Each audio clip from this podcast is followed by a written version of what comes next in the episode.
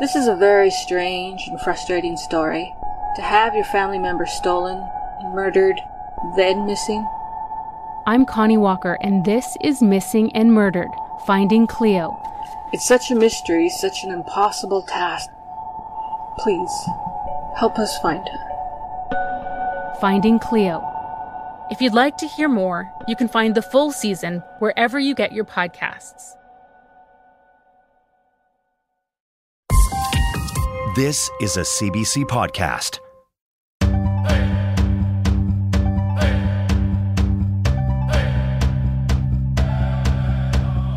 Tanse, Anin, Boujou. Hello and welcome. This is Unreserved. I'm Rosanna Deerchild. This week on Unreserved, we're going back in time, baby. Way back to one of our very first episodes of this space for Indigenous voices. Why? Well, I'm glad you asked. Because Unreserved turns 10 years old this year.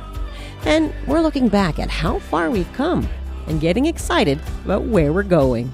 Yeah, let's be unreserved. Dante Rosanna, my dear friend. Oh, Nero, what a nice introduction.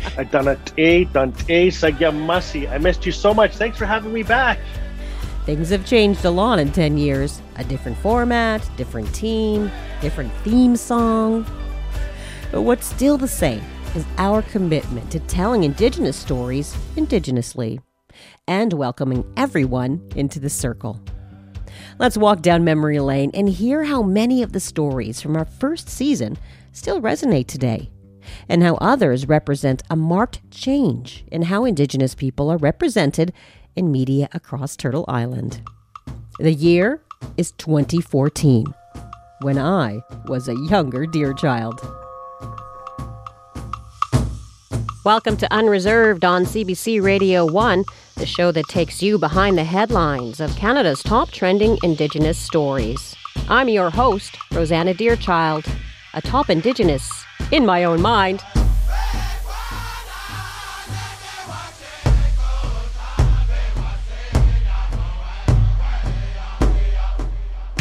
If this is your first time listening to us and you're thinking, how on earth did I not know this show existed? I am so freaking excited. Well, I like your enthusiasm. But this is actually only our second episode ever. So for those of you who joined us last week, welcome back. For those of you who are just tuning in, let me fill you in on what Unreserved is all about. Here on Unreserved, we recognize that Canada is changing. Indigenous voices are growing stronger, and the people, places, and issues once hidden in plain sight are now the talk of the nation. So, this place is a new space that we are making together. On Unreserved, we'll bring you Aboriginal stories from the four directions of the country. We'll introduce you to new faces, places, culture, politics, and ideas from an Indigenous view. More than a news show, Unreserved is a meeting ground where we're all in the circle. So, without reservation, welcome Boujou, Anin, and Tansei.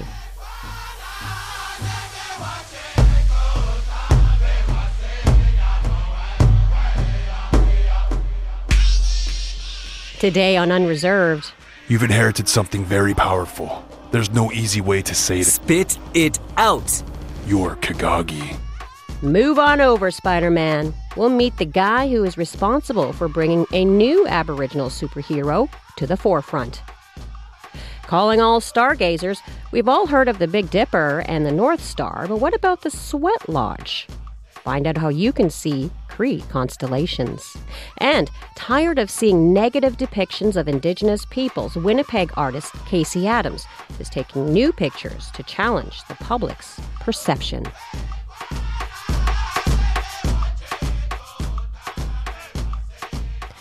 Ah, memories. Good times. Good times. That was the intro to Unreserved circa October 2014. At the time, we also had a weekly appearance from somebody you might recognize Cree journalist Connie Walker. She was the CBC's lead reporter in what was then called the Aboriginal Unit, now CBC Indigenous. The idea was to give a little more context and background to some of the Indigenous news across the country. In this next segment, we'll hear about the climax of a precedent setting story out of Brantford, Ontario. Connie was covering a court case prompted by McMaster Children's Hospital. The hospital was asking for the Children's Aid Society to force an 11 year old Indigenous girl to undergo chemotherapy. In the end, the court did not rule in favor of the hospital. Instead, her mother's plan to seek traditional healing to treat the cancer was upheld by the court. Here's where things were at as of October 16, 2014, about a month before the final ruling. Hi, Connie. Hi, Rosanna. So, you've been following the case of a First Nations girl and her family rejecting chemo and McMaster Hospital going to court to force her back into treatment. Can you give us a quick summary? Well, essentially, if that sounds familiar, it's because it is familiar. Four months ago, Makayla Sault, uh, another First Nations girl from the New Credit First Nation, was in a very similar position as this young girl whose details uh, we're hearing in court today. Now, in, in Makayla's case, when CAS investigated, they decided that they would not intervene and that she and her family would be free to pursue traditional Indigenous medicine. However, in this case, McMaster has taken CAS to court and they're trying to force the family back into treatment, into chemotherapy treatment. Now, the family is actually currently not even in the country. They're not taking part in the court proceedings. They're at a holistic health institute in Florida receiving naturopathic treatments for, for this deadly disease. Hmm. Now, yesterday, a publication ban on court proceedings was lifted. What can you tell us about what's been happening inside the courtroom? Well, a lot of the, the nitty gritty details have been testified to in court uh, over the last week. Um, doctors from McMaster have gotten into quite detailed uh, descriptions of the young girl's uh, diagnosis and prognosis. They said that uh, if she continued with her chemotherapy treatment, she would have a 90 to 95 percent chance of survival. Hmm. But uh, the longer that's delayed, that that percentage goes down. And if she doesn't return to treatment at all, that she has zero chance of survival. We've also heard from Indigenous uh, medicine experts who, who spoke to their experience about uh, being witness to how traditional medicine has been used to treat various forms of cancers in communities um, for, for years and uh, about the efficacy of traditional medicine. And today, Andrew Coster, the director of Brant um, Children's Aid Society, is on the stand defending their decision not to intervene in this case. Hmm. So, why is this story so important, Connie? Well, I think that it's you know it's obviously incredibly important because um, you know they say that a, a life of a, a, little First Nations girl is at stake here, and, and, that's why McMaster has gone to court. They say that uh, without this action, that that you know her life will be lost. But I think this is also important. Um, just, I mean, going back to Makayla Sault, I, I, think there's been some speculation that if Ms. McMaster is successful in, in this application at court, and if the judge rules in their favor, that that may have implications for Makayla and her family, who right now have been, you know, essentially free to, to pursue their own traditional medicine. But also, I did an interview with this young girl's mother, who, because of a, a publication ban, I'm not actually allowed to identify her name. And she said, you know, this case is so important because it speaks to the rights of Indigenous people and the Indigenous right to choose your own treatment. And she said, you know, she doesn't actually recognize the court proceedings that are happening here today, and that's why she's not participating in them because she doesn't feel they have any jurisdiction over her inherent right. Uh, to choose her own medical treatment for her and her daughter. So I think there are, you know, a number of reasons why these proceedings are so important. Mm, thank you so much, Connie. You're welcome, Rosanna. That was Connie Walker from October 2014. She's Cree from Okanese First Nation in Saskatchewan and a former CBC journalist, now working for Gimlet Media, a podcast division inside of Spotify. Her investigative podcast, Stolen, recently won a Peabody Award and a Pulitzer Prize. Yes, that Pulitzer. Sis has mad storytelling skills and we've got big plans for a season ender party extravaganza in June. Connie's definitely on the honored guest list. Make sure to follow along with the show and stay part of our Facebook family for more info about that. Let's get back to our show's second ever episode. We'll meet a brand new superhero on the scene. Well, at least he was brand new 10 years ago. You're listening to Unreserved, the radio show that tells you what the cool kids are doing in Indigenous Canada. I'm Rosanna Deerchild, super indigen nerd. It's my superhero identity. What? Who doesn't pretend they're a superhero once in a while? Don't even lie. Well, at least some of us did. People like Jay Odjick. Unfortunately, Aboriginal superheroes, not always cool. When Odjick was a kid, there was a character on the TV cartoon Super Friends. This character learned the power of his people from an elder. What do we do? Time has come to test your manhood, young one. One sprinkle of this ancient Indian powder, and you will be able to handle the grizzly without weapons. You have only to cry out the word, Inukchuk, and you will be the most powerful brave of all. Inukchuk! That never works, by the way. Apache Chief and his Indian powder of the 70s might not be considered one of the finest moments in superheroics. But flash forward to 2014, Jay Odjick creates a new Aboriginal superhero. You've inherited something very powerful. There's no easy way to say it. Spit it out. You're Kagagi. Uh, who? Kagagi. The Raven. You don't speak Anishinaabeg? You're the only one who can stop them. Channel your power. Get angry, son. And so it is. Kagagi is born. And he is awesome. Artist and graphic novelist Jay Odjick is from the Kitigan Zibi Anishinabeg First Nation in Quebec. Jay has seen his creation go from the comic book to animation. Kagagi is the star of a new TV show coming to Aboriginal People's Television Network, or APTN, tomorrow. Jay Odjick joined CBC Ottawa's All in a Day host, Alan Neal. Can you describe for people what is happening when Kagagi transforms, when when he becomes the hero? Kagagi is basically um, it's a bit of a different take on superheroics apart from just having a First Nations or Algonquin bent. It's uh, kind of like a horror twist, a supernatural twist that I think is lacking. So instead of fighting supervillains, he's fighting monsters, he's fighting creatures. And what happens is he unleashes this this power that he's inherited that makes him a champion of his people in Anishinaabe, which literally means the people, and he becomes this hero. And the reason he becomes a superhero is because that's what to him a hero looks like. He's a modern kid, grew Yeah. up watching Spider-Man, Batman and that stuff. So when he becomes a hero, he becomes what he's familiar with. It's what it's through his his lens, Through and his this lens. is what what a hero means to him. Uh, it, it- there's a mention there of tapping into his anger. So is is the character's power born out of anger? basically what it is is that uh, as he's going through these changes, it's having uh, effects on his personality and how he conducts himself. And one of the things is it's leading to temper flare-ups. It's just him kind of adjusting to change, which we're using, I would say, as kind of a metaphor for what he's going through in life as a teenage boy. He's going through, you know, these mood swings and things. We don't really have anyone, uh, any Grizzlies test our metal as First Nations people or sprinkle Indian powder on us.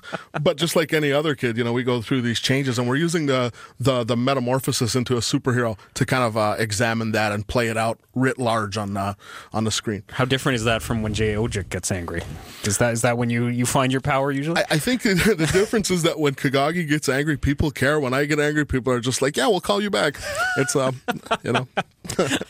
Tell me a little bit about Jay Odjick as a kid. Wait, Apache Chief is on television. Uh, maybe the, the characters in Alpha Flight, you're able to see the, the Aboriginal characters. Were there were there other Aboriginal superheroes around you? That I can recall, no. And that was part of the reason why uh, I did what I did when I started doing comics. Uh, I started self publishing black and white books uh, as low rent an operation as you can have, just based on what I could put together. And the reason why was because I got into comics pretty heavy when I was about. I was very, very young, like four or five years old. And my mother says I started writing stories at around five. I don't recall that. My memory's not that great. I don't even remember what I had for, for breakfast this morning, but that's what I'm told. So basically, the idea was I got really into these things and we we didn't see my brother and I uh, we didn't see any characters that look like us and so we started kind of sketching uh, you know creating our own little characters of like what we would you know what we would be like if we grew up and became superheroes basically if i'm gonna be if i'm gonna be honest Yeah. about it you know that's kind of what kids do and over time it kind of morphed and it became different things and i just kind of looked at it as like all right let's take a shot at it. Let's try doing a comic and and create something that First Nations kids can look at and say, "Hey, this is our guy." At the same time, non-native readers can look at it and say, "Hey, that's pretty cool." You know, um, it's not a it's not uh, exclusive in that way.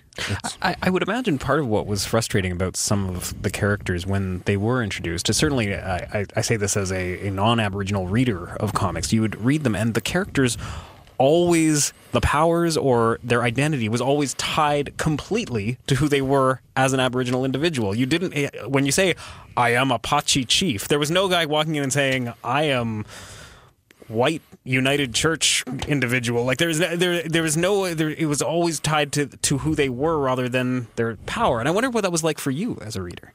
Um i think for us it was basically just you know we looked at something like um you know say for example um, Spider Man, where um, he's just basically a guy. He gets bitten by a spider, and he gains the powers of, uh, you know, mm-hmm. of whatever they say, a proportionate spider. I guess a six yeah. foot spider would be able to lift cars. Um, so for us, it was kind of just like basically, if we are gonna have First Nation superheroes, um, why couldn't he be Wolverine? Why couldn't he be the Hulk? Why couldn't he be? Yeah. You know, why would it necessarily have to be an intrinsic uh, deal that would be related to his his race or or anything like that, his religion. Um, let's face it, when we look at, say, Batman with Bruce Wayne, we don't know what his uh, his racial heritage, what his background is. We know he's European, but we don't know from where. Right. We don't know his uh, religious beliefs. We don't know his political leanings, even though, let's face it, we all kind of know he's conservative. in Wayne Manor, that it's a, it's a purely conservative uh, environment altogether. He's a big industrialist, you know. It's him and Tony Stark, man. That's what they do. I, I, I had a look at at the, the trailer today. It looks like it's going to be a lot of a lot of fun. But I noticed the character did go through some transformations here. Can you describe how different he looks on screen than for somebody who's picked up your graphic novel? Well, in terms of the television series, um, I wrote and drew the uh, the graphic novel that the show is based on. Uh-huh. And I sat down and I was like, all right, well, we need character designs for the show. And I was like, let's just use the character designs from the book because that's what they look like. And um, so I basically, you know, drew the same thing. And for me, I'm coming into something new. And the show itself is a computer generated, um, computer graphic, mm-hmm. you know, 3D animation. It's not hand drawn animation. There's certain rules and certain things that come with that, and I don't know much about that world. I was acclimating myself at that time, and I handed the animators this, you know, perfectly nice little drawing of a guy with long hair, and he has these tassels on his wrists and are long and flowy. And our animators were like, "Well, we can't do uh, that stuff. That's going to cost a lot of money." And I was like, "Really?" So I guess um, they have to animate each strand of hair individually, and they were looking at me like, "We're not doing Kung Fu Panda. That thing took like five or six years." So uh, he. Uh, he decided to get a little modern Kagagi and he started looking into ponytails. We went out and we made a 3D animated um, scrunchy and put that on the back of his hair, and he, he rocks the ponytail now. so he's got shorter hair and wings as wings. as well because he needed this, more stuff to take place in the yeah, sky. So that was yeah, that was another thing. Was uh, if you read the the comic, which is still available through Arcana, if you go to our website, just a little plug. Um, just go and search Kagagi there. Uh, basically, the majority of it takes place, uh, a lot of it takes place in the forest. And he's like kind of swinging through trees on those tassels and running around fighting monsters. And again, the animators are like, trees are pretty tough to do. Can we, is there a way we can have the, the majority action take place in the sky? And I was like, well, Kagagi means the raven. So it organically makes sense if, if he has wings. So in the TV show, he has wings. Uh, He's got wings. That's that's how It's when not a bad superheroes. That's that's how it. You know, you can just write that in. Like, well, now we need him to have wings, so he he grew wings. Wings? Totally awesome. Cape. I don't need your stinking cape. I got wings. That's why I'm not a superhero. Too much ego. Jay Odjick is the creator of Kagagi, the Raven, an Aboriginal superhero who will become an animated series on APTN starting tomorrow at 10 a.m. Well, it's only fitting after talking about superheroes to play a song by a superhero, sort of. Supaman is a member of the Crow Nation. He fuses his culture's music with hip hop. An impossible mix? Not to Supaman. This week, the very popular website Upworthy featured one of his unique songs. Here's Supaman with Prayer Loop Song.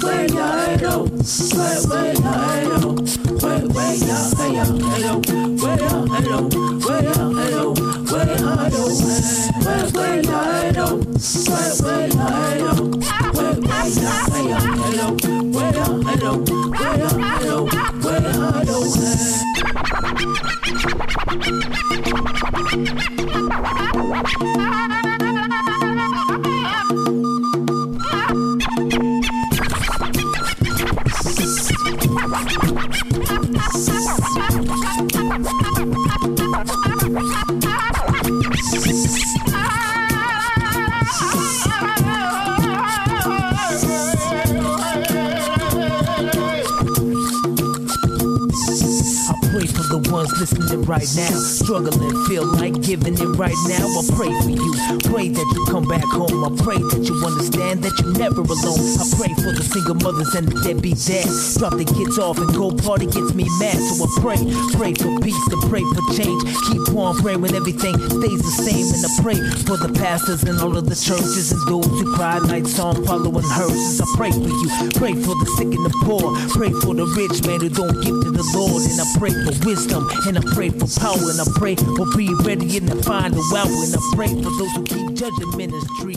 And I pray for my friends and my enemies. That is Supaman from the Crow Nation. And I'm Rosanna Deerchild, looking back on 10 years of Unreserved. The episode you're hearing right now was recorded in October of 2014. Back then, we were the little team that could, collecting the top Indigenous stories from across CBC and bringing them together under one umbrella.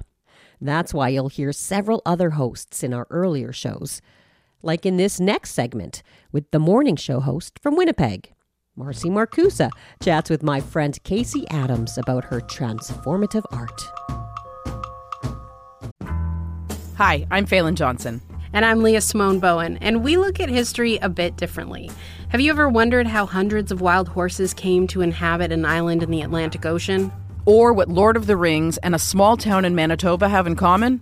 Or the burning question Did Canada invent the teen drama? The Secret Life of Canada is a podcast about the country you know and the stories you don't. New episodes available now wherever you get your podcasts. This is Unreserved on CBC Radio 1, getting to know the movers and shakers behind Canada's top trending Indigenous stories. I'm Rosanna Deerchild, and I move, I shake, and I groove. Just not all at the same time, because I don't want to pull a muscle. Casey Adams is a Winnipeg artist who is challenging you to change your view about Indigenous peoples. Her latest project is a series of portraits she calls Perception. Casey spoke with CBC Manitoba's Marcy Markusa on Information Radio. Let's talk about the project, Perception. How did it come about? It has been in the works for a very, very long time. Um, I realized that, um, you know, most of us, we make snap judgments and, uh, um, sometimes it can be hurtful. And what I wanted to do is I wanted to um, give a voice to people who you don't hear about in the Indigenous community, and that would be the people who are, you know, not in the news. The people who are holding down a job, they have a mortgage, they're paying taxes, they put themselves through school. They, you don't hear about them in the in in the news. Yeah, the pictures uh, are all people's faces. Uh, community members' faces.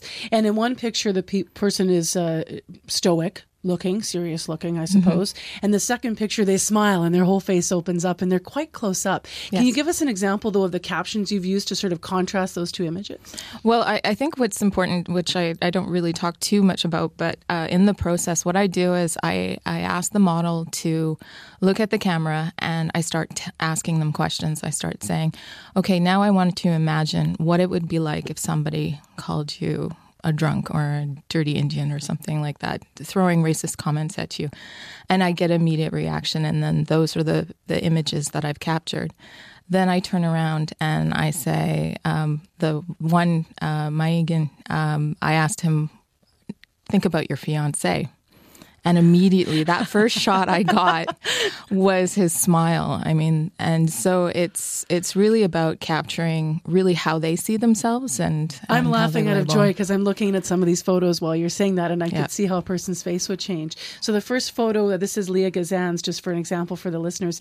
Uh, it says "lazy Indian" with a question mark. Look again, and you click to the second photo, uh, which is uh, Leah Gazan, and uh, it says a mother, sister, auntie, professor, community leader, social activist, and circuit training goddess. She is. She certainly is. She is the least laziest person I've ever met in my entire life. So we kind of worked on that title together. It was her that chose it. One more example, because I think there's it's so powerful the contrast. Uh, tax burden. Look again. And this is Brendan Manik- Manikizik, a husband, father, sun dancer, defender of treaty rights, homeowner, and a Golden Jubilee Medal recipient. That's His right. His face is blown up with a smile. He actually wanted me to put in a great cuddler. But I said all the ladies would be going after him. So I said that for the sake of his wife, I decided not to put that one in. How challenging is it to change the public's perception uh, of Indigenous people? Well, you know, honestly, I think it has to happen at home, and I think that's the reason why I did this piece. Was if we, every single person, takes that just that one step and just trying to change our perception. I know when I was growing up as a teenager, I used to think the same way. Being Indigenous, I felt the same way, which is kind of terrible to, to You think. thought the same way as sort of the stereotypes in the first pictures? Absolutely. Absolutely. And uh, because uh, I'm generations um, raised with shame, shame of who who I am and uh, where I come from, and uh, it's taken many people in the community, many friends, and uh, teaching me how wrong that was, and so I'm trying to make amends. How important is the admission of that? It's it it was very difficult. I, I often tell people I came out of the Aboriginal closet, and uh, I've been trying to um, stand up and be proud of where I come from, and I'm trying to be a role model to others out there, and especially within my family too. Um, you know, many many generations of, of, of guilt and shame out there. Here's how I'm going to say goodbye to you. I'm going to read yours. You ready? Yes. Here's uh, here's your face looking serious and dismayed. It says squaw. Look again. Casey Adams, Oji-Cree, a wife, mother, twin, artist, educator, homeowner, taxpayer, curler, who paid for university herself. Thanks for coming in this morning. Thanks for having me. Maybe you can teach me how to curl. Casey Adams is a Winnipeg artist. That's a 2014 interview between her and information radio host Marcy Markusa. This is Unreserved on CBC Radio 1, Sirius XM, US Public Radio, and Native Voice 1. I'm Rosanna Deerchild. Today, we dug deep, deep in the archive for a special encore presentation of Unreserved. It's our second show ever for a national audience. That was 10 years ago, and creator, I was nervous. But listening to these first days on the show makes me also a little nostalgic. It makes me realize how far we've come as Indigenous storytellers.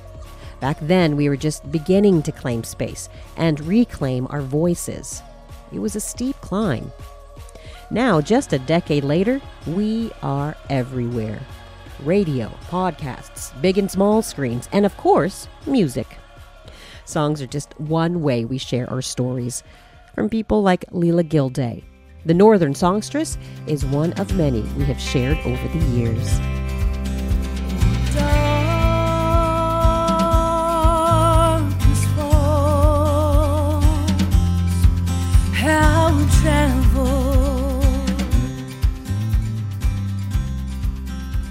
This is Unreserved on CBC Radio 1, the show that tells you stories from an Indigenous view. I'm Rosanna Deerchild. Speaking of Indigenous views, what do you see when you look up at the night sky? The North Star? Or maybe you recognize the Big Dipper, the Little Dipper, and Orion's Belt. But when Wilf Buck looks up, he sees very different stars and constellations. He sees Going Home Star, the Fisher Stars, and the Sweat Lodge, to name but a few. Cree stars. I like the sound of that. I wonder if there is a deer star. Mr. Buck is a science educator with the Manitoba First Nations Education Resource Center. and he is Cree from the Opaskwayak Cree Nation. He took CBC Manitoba's weekend morning show host, Terry MacLeod, on a tour of his Cree stellations. How did you first discover that the constellations that Cree people saw were different from the ones that people in the South saw? Well, what initially got me started was a uh, elder named Murdo Scribe from uh, uh, Norway House, and uh, one of the uh, legends he was talking about was uh, had to do with the Big Dipper mythology called uh, Ochik Jagosak, the Fisher stars. And that legend talks about at one point we didn't have no summer in this part of the world. And so uh, Ochik, the fisher, went down with some of his buddies down south because he heard there was summer down south. And he went and bought a piece of summer back for us. And uh, a lot of anthropologists liken this to uh, actual living memory of when there was actually no summer in this part of the world, something called the Ice Age. So these Fisher stars, you mean the Fisher the animal, not Fisher the person who fishes? Fisher, fisher the animal, yeah. yeah. So when you, but when you look up, or when he looked up Murdo Scribe, mm-hmm. he didn't see the Big Dipper. He saw the Fisher stars. Right, exactly. Yeah, because that's what he was taught. Wow. That, that, that's what got me intrigued with this because uh, I, I, was just uh, listening to what he had to say, and then I realized that everybody in the uh, northern hemisphere looked up at night at the same group of stars. So therefore, everybody must have their own interpretations of these stars because uh, at that time there was no mass communication, so a lot a lot of people didn't hear about Roman and Greek mythology, and and so uh, so being being uh, that those thought processes going through my head, I uh, I started uh, asking more about uh, the various constellations to a lot of the elders in, in the ceremony, and a lot of these relate to uh, the ceremony. As part of the ceremony, they uh, identify groups of stars and constellations. So, which other ones then? Because there are a whole array of paintings down the hallway here. So these ones here are the Pleiades in star maps, the Seven Sisters. And uh, this year uh, tells the story, uh, the legend of uh, Atagosisquel, Star Woman. Uh, one of the First Nations beliefs is that we originate from the stars. We're star people. And uh, we come here to learn in this physical form, to learn and experience things that uh, beings of energy is, is what we are. Our, our, we call these Achagosak in my language. And inside of us, we have something called Achak, which is the spirit. So these are, we're related to, to the stars in that way. I, I feel like I've seen this star before on star blankets and such. Yes, exactly. Yeah, this uh, when Star Woman came down, she brought with her the original star blanket. But as you can see uh, on the painting here, the depiction, this uh, star has seven points, and it represents the uh, seven stars that are visible to the naked eye in the sky. And uh, originally, these were painted on uh, buffalo hides, bear hides, moose hides, all kinds of hides. But with the introduction of cloth, they tried to sew a seven pointed star, and they found that it was very difficult to do. It took a long time. But they also found that if they used even number points, then they could fold the star in half and even the halves out against each other, and it would, it would, it would be a lot less time consuming. And so nowadays, you stars you'll see are 8 points, 12 points, 16 points, 24 points. Now, this one behind us, this looks like a, a goose. Yes, this is called Niska. And Niska flies in uh, the goose's path, Niska Meskino. The goose's path is the uh, Milky Way. And uh, th- this is equivalent to uh, Cygnus, the swan. You can see the uh, Northern Cross right here. Yes. And so uh, th- the reason they, they call this Niska and they call them Milky Way Niska Meskino was during the, the fall and the spring when the, the migratory birds were flying at nighttime, you could hear the geese flying at night, and sometimes they'd look up in the sky and you'd see the silhouette moving across that path, the Milky Way. Fascinating that you can look up into the sky and see different constellations than the ones that I've been taught to yeah. see. One of the things I tell the students, like uh, we attend about 55 schools in Manitoba, band operating schools. And the very first thing before I start my presentation, I talk to the students and tell them that uh, every culture under the sky had their own stories about the sky. In Inuk, the Cree people were no different. Uh, the Romans and Greeks were the lucky ones who got put in the school curriculum, but every everybody understood about the stars. So this one here. This one here is uh, the Pleiades again, and uh, in this this uh, depiction, this legend, they talk about uh, a group of stars in the sky, usually in the fall time and in the winter time there's the Sweat Lodge. You mean uh, there's a constellation in the shape of a sweat lodge? this Yeah, is Can we walk down and have a look at that? So this is uh, the Sweat Lodge, and uh, I guess the equivalent with Roman Greek mythology is the Corona Borealis. And so the Sweat Lodge is in the sky, usually in the fall time and in the winter time. And uh, if you look at up in the sky in those times of year, you can see the Sweat Lodge, you can see the altar, which is the North Star, and you can see the sacred fire, which are the Sweat Lodge rocks, which are the Pleiades. So you'll see them in a line right across the sky. Now, the star that you know European derived people, the star that we call the North Star, you have a different name for it, right? Yes, we do. Yeah. What do you What do you call it? Well, there's uh, various names depending on what it is you're talking about. What what uh, point is to be made? One of the common names is uh, Kiwetan. Kiwetan. The word root word for Kiwetan is Kiwe, which means home. So Kiwetan is the going home star, and the reason that is is because that's the only star that's stationary in the sky, which is stationary pretty much above uh, the north the north northern uh, direction. And how is it used as a going home star? So once you find the uh, northerly direction, you can pretty much find any other direction. So at nighttime, if they, they see the North Star and they wanted to go east, they'd keep the, the North Star on their left shoulder and they know they'd be traveling east.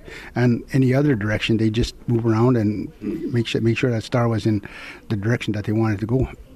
This has been uh, such a pleasure to learn and so much to learn. I'm so grateful to you for this, Mr. Buck.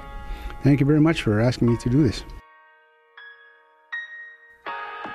That's Wilfred Buck with former CBC Manitoba host Terry MacLeod. Wilfred still comes around, and he's still looking up at the stars. In fact, we just had him on the show last season, alongside our interview with Indigenous astronaut Nicole Mann. Nicole is a member of the Wailacki of the Round Valley Indian tribes.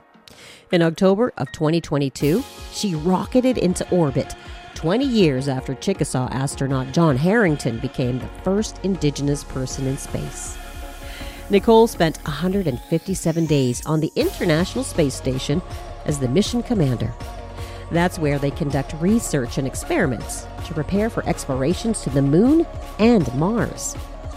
Here's part of our conversation from 2023, just a few months after Nicole returned to Earth. 10, 9, 8, 7, 6, 5, 4, 3, 2, 1. Ignition. Engines full power. And liftoff.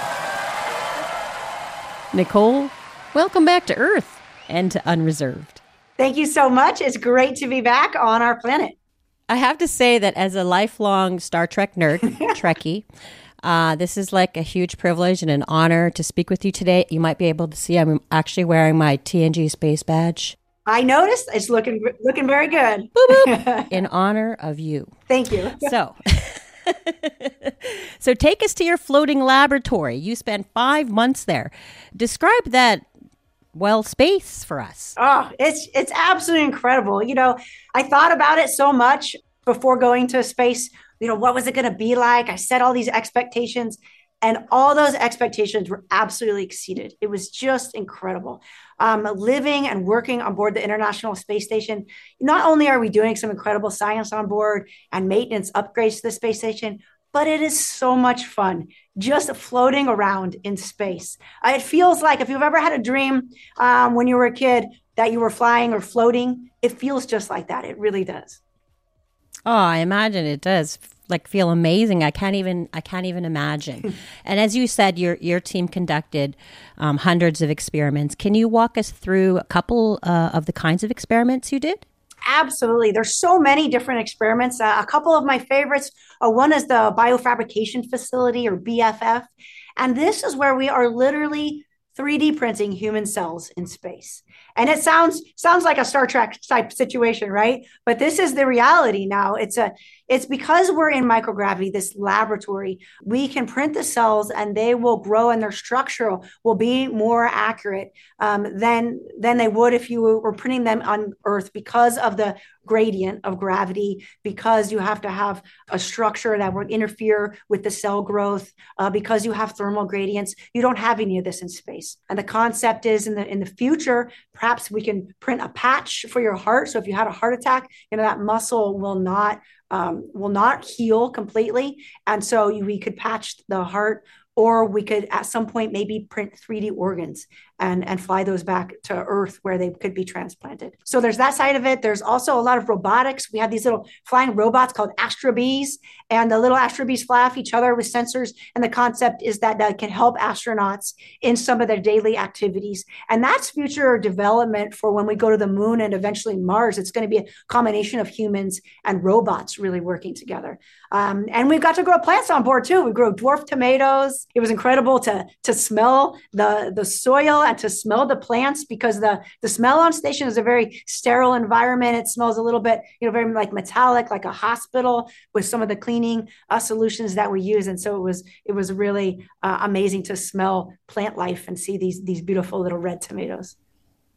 That's very cool. I'm pretty sure I saw those episodes on Star Trek. you might you might have. Yes, they're reality now. I'm sure it's a lot more complicated than that. How how does doing those kinds of experiments in space help us to prepare for future exploration?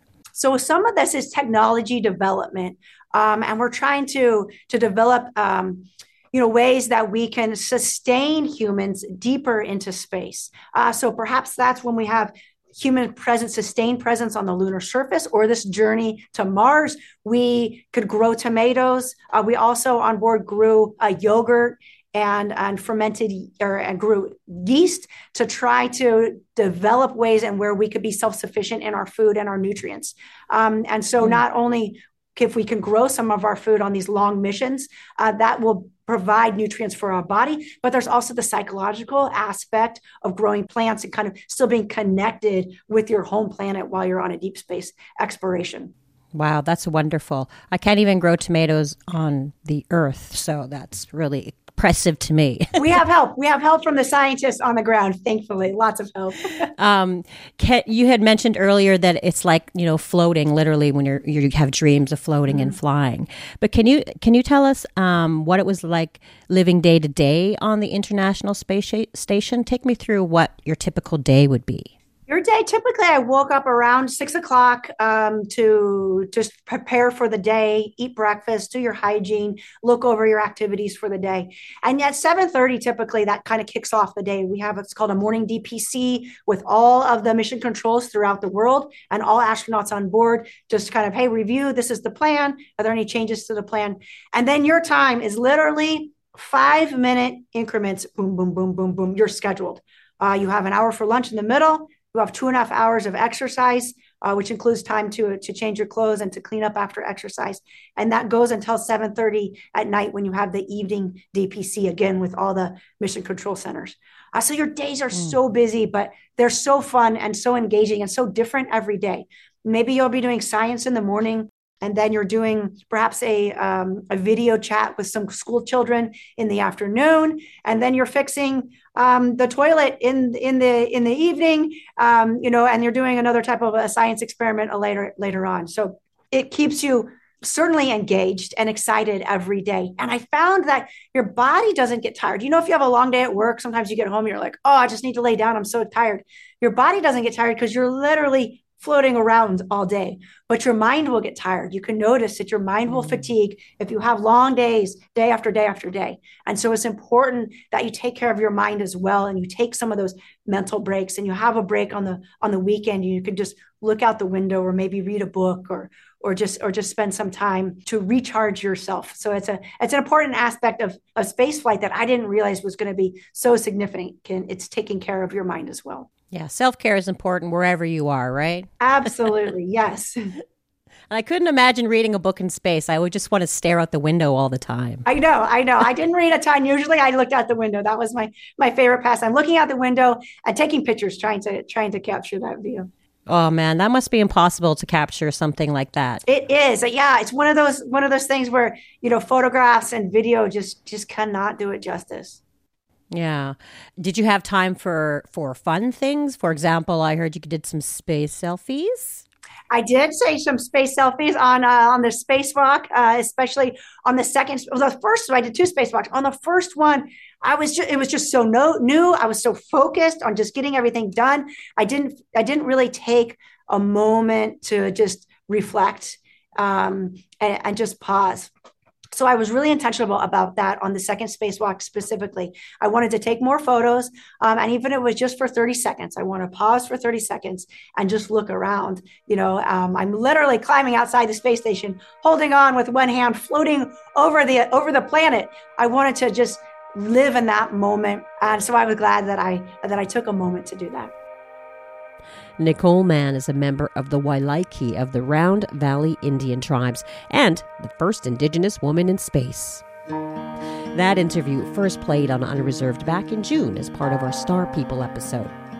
It's one of many episodes we're celebrating as we head toward the end of our 10th season here on Unreserved. And you've heard this on our show before. You have to know where you come from to know where you're going. And as a show, that means looking back to see just how far we've come. We hope you've enjoyed this little jaunt down memory lane. Look out for brand new episodes of Unreserved starting next week. And make sure to follow us all the way to our very special season finale extravaganza in June. That's all our time on Radio Indigenous. This episode was produced by Kim Kaschor, Laura Bonestubing, Zoe Tennant, and Rhiannon Johnson. A special 10 year shout out to the producers on the archival pieces you heard in this episode. That's Kate Friesen, Connie Walker, Maggie Moose, and Ruth Shed. You could always find more on our website, cbc.ca slash unreserved. Download the podcast on the CBC Listen app or your favorite pod places. I'm your favorite cousin, Rosanna Deerchild, coming at you from Winnipeg in Treaty 1 territory. Benaskin Mitinawa. Uh, I go say.